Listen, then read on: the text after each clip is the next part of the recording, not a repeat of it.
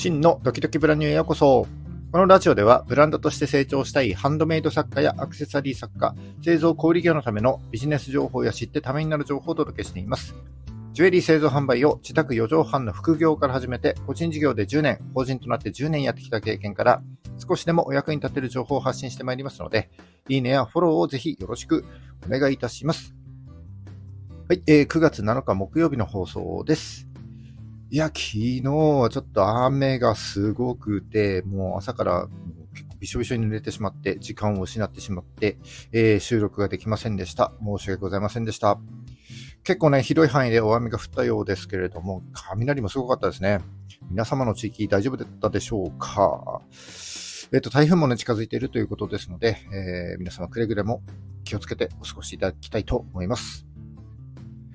はい。で、今日のお話なんですけども、えっ、ー、と、先日ですね、僕がやっている LINE のオープンチャット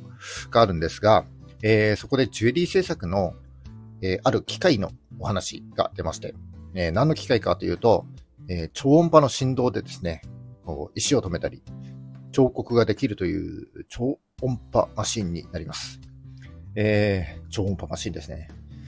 この機械が発売される前は、えー、石を止めたりとか彫刻したりといった工程をすべて人の手でやっていたわけなので、この機械が出た時はね、まさにこう画期的な、革新的な、イノベーション的な機械だなというふうに思ったわけです。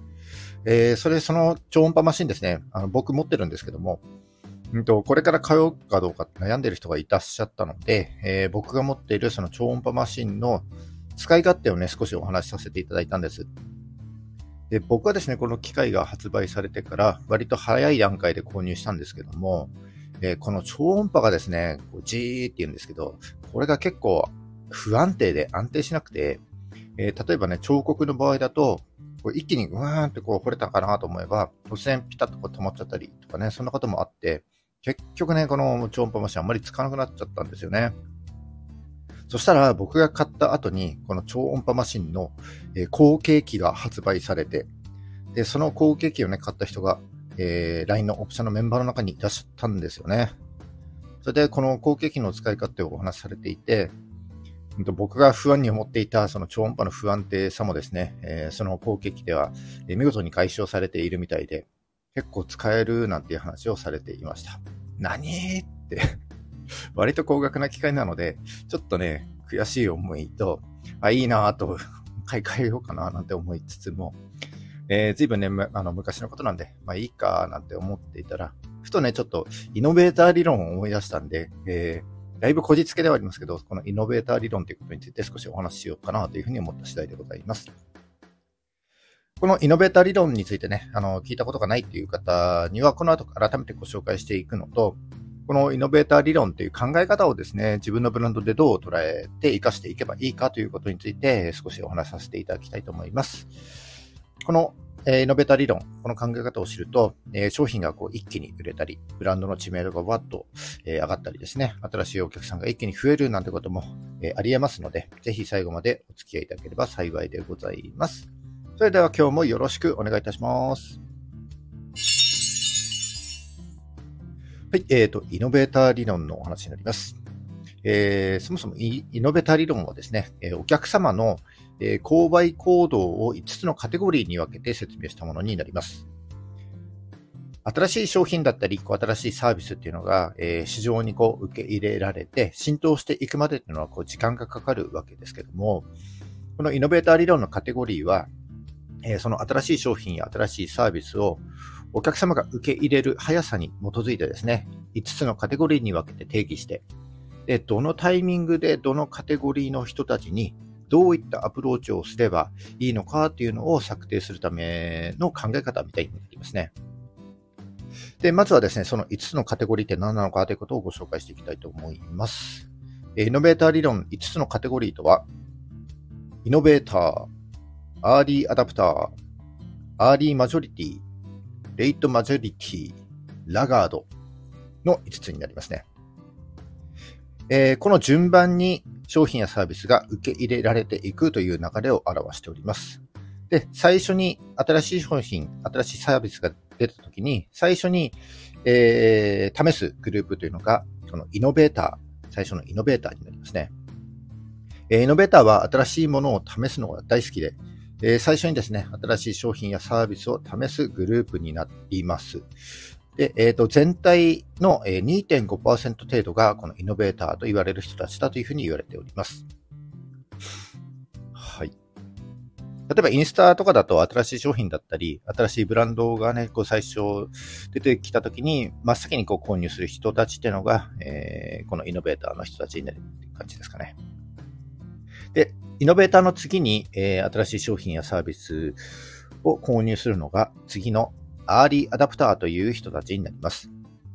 で、アーリーアダプターは、えー、イノベーターの次に新しいものを試す人々で、えー、全体の13.5%だというふうに言われております。で、このアーリーアダプターというのは、えー、自分が買った商品、自分が、えー、利用したサービスをですね、その事例を、えー、他の人、人々にこう伝えていく、影響を与えていくことができるというのが、このアーリーアダプターの人たちの特徴になっております。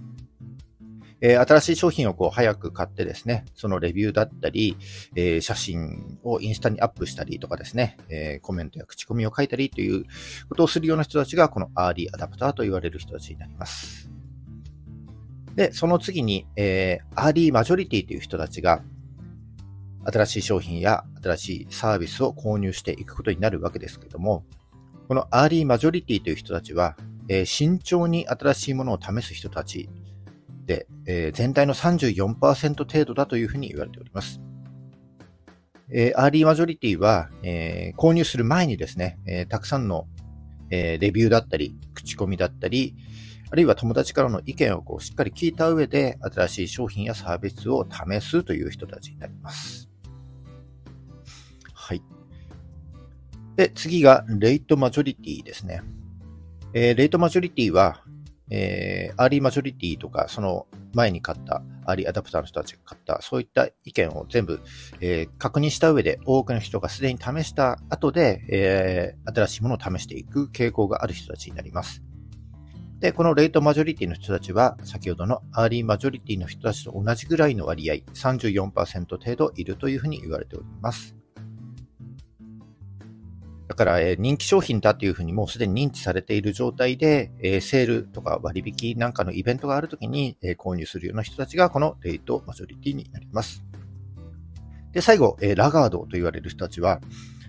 新しいものを試すのが非常に遅い人たちで、え全体の16%程度いるというふうに言われております。ラガードの人たちは、えー、長期間ですね、同じ商品や同じブランドの商品をこう購入し続ける傾向があると言われる人たちになります。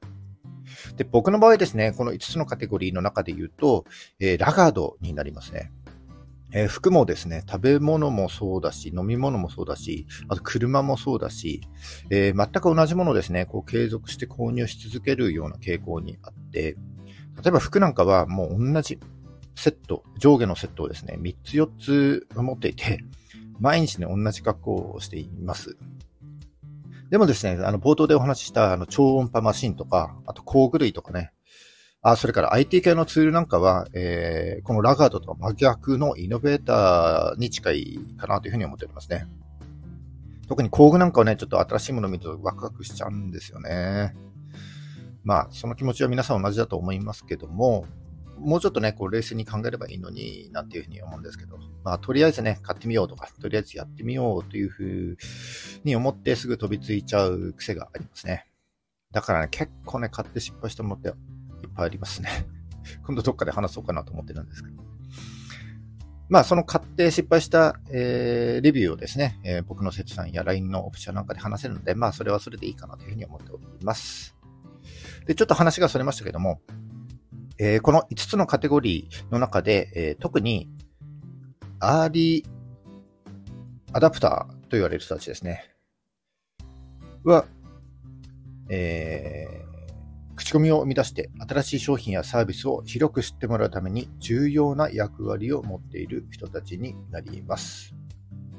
アーリーアダプターの人たちは、えー、他の人たちとコミュニケーションを通じてこう情報を得ることを好む傾向にありますので、えー、例えばインスタだったり、えー、あと私もやっている LINE のオープンチャットなんかのコミュニティやグループを利用してですね、えー、双方向のコミュニケーションを図ることで、えー、自分のブランドの商品やサービスの認知度をですね、加速することができると思います。ところが、えー、このアーリーアダプターと、え次のアーリーマジョリティとの間にはですね、えキャズムと言われる深い溝があるというふうにされています。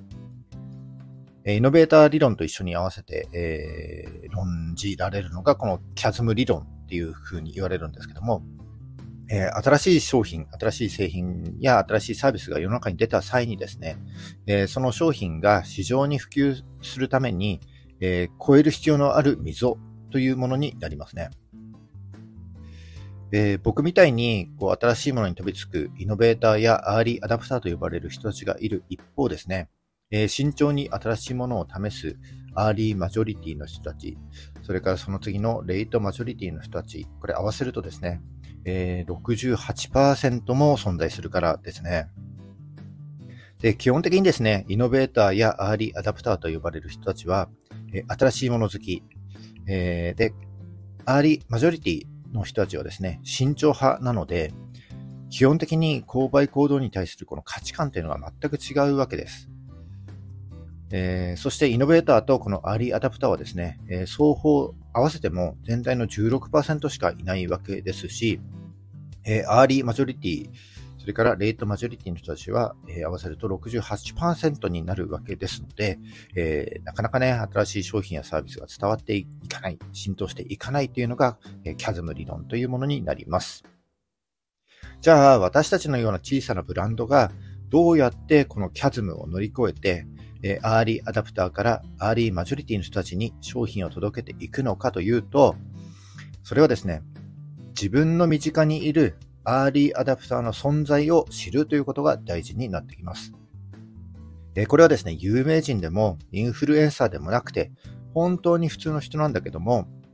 例えば積極的にコメントをしてきたり、あちこちでこう噂話をする人だったり、えー、その人に自然とこう人が集まってくるような人、えー、そういう人ってね、多分身近にいると思うんですよね。で、そういった人たちにこう自分の商品を知ってもらって、で、使ってもらって感想を聞く。で、そんな人たちはですね、こう自分で感想を喋ってる間にですね、他の人にも話したくなるから、えー、口コミとかね、コメントが多くなって、そこから、えー、アーリーマジョリティの人たちに広がっていくというような、えー、流れになっていきます。で、このアーリーアダプターの存在が増えれば増えるほど、えレビューや口コミというのが増えていきますので、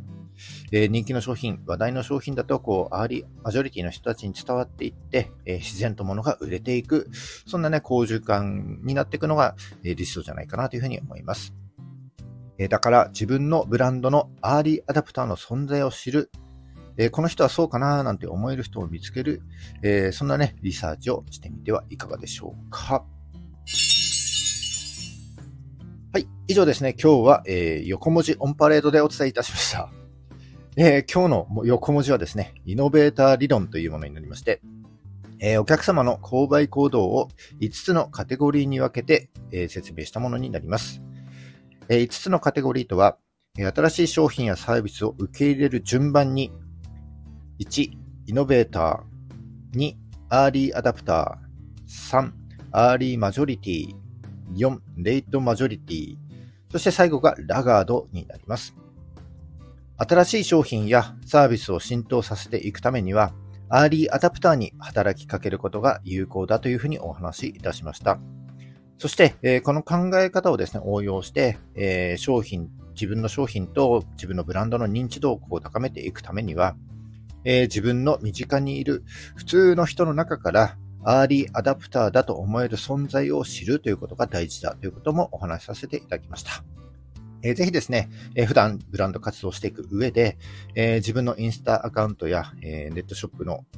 お客様の中からですね、え積極的にいいねやコメントしてくれるアーリーアダプターという存在を、え探してみてはいかがでしょうか。え以上今日はですね、え買って失敗した広告から学ぶイノベーター理論というテーマで、えお話しさせていただきました。えこの放送が少しでも役に立ったと思った方は、いいねをお願いします。えまた聞いたよという印で、いいねボタンをポチッと押して残して帰っていただけると非常に嬉しいです。今後も頑張って配信してまいります。えよかったらフォローもぜひよろしくお願いいたします。はい、えー、じゃあ9月7日木曜日ですね。今日も頑張っていきましょう。バイバイ。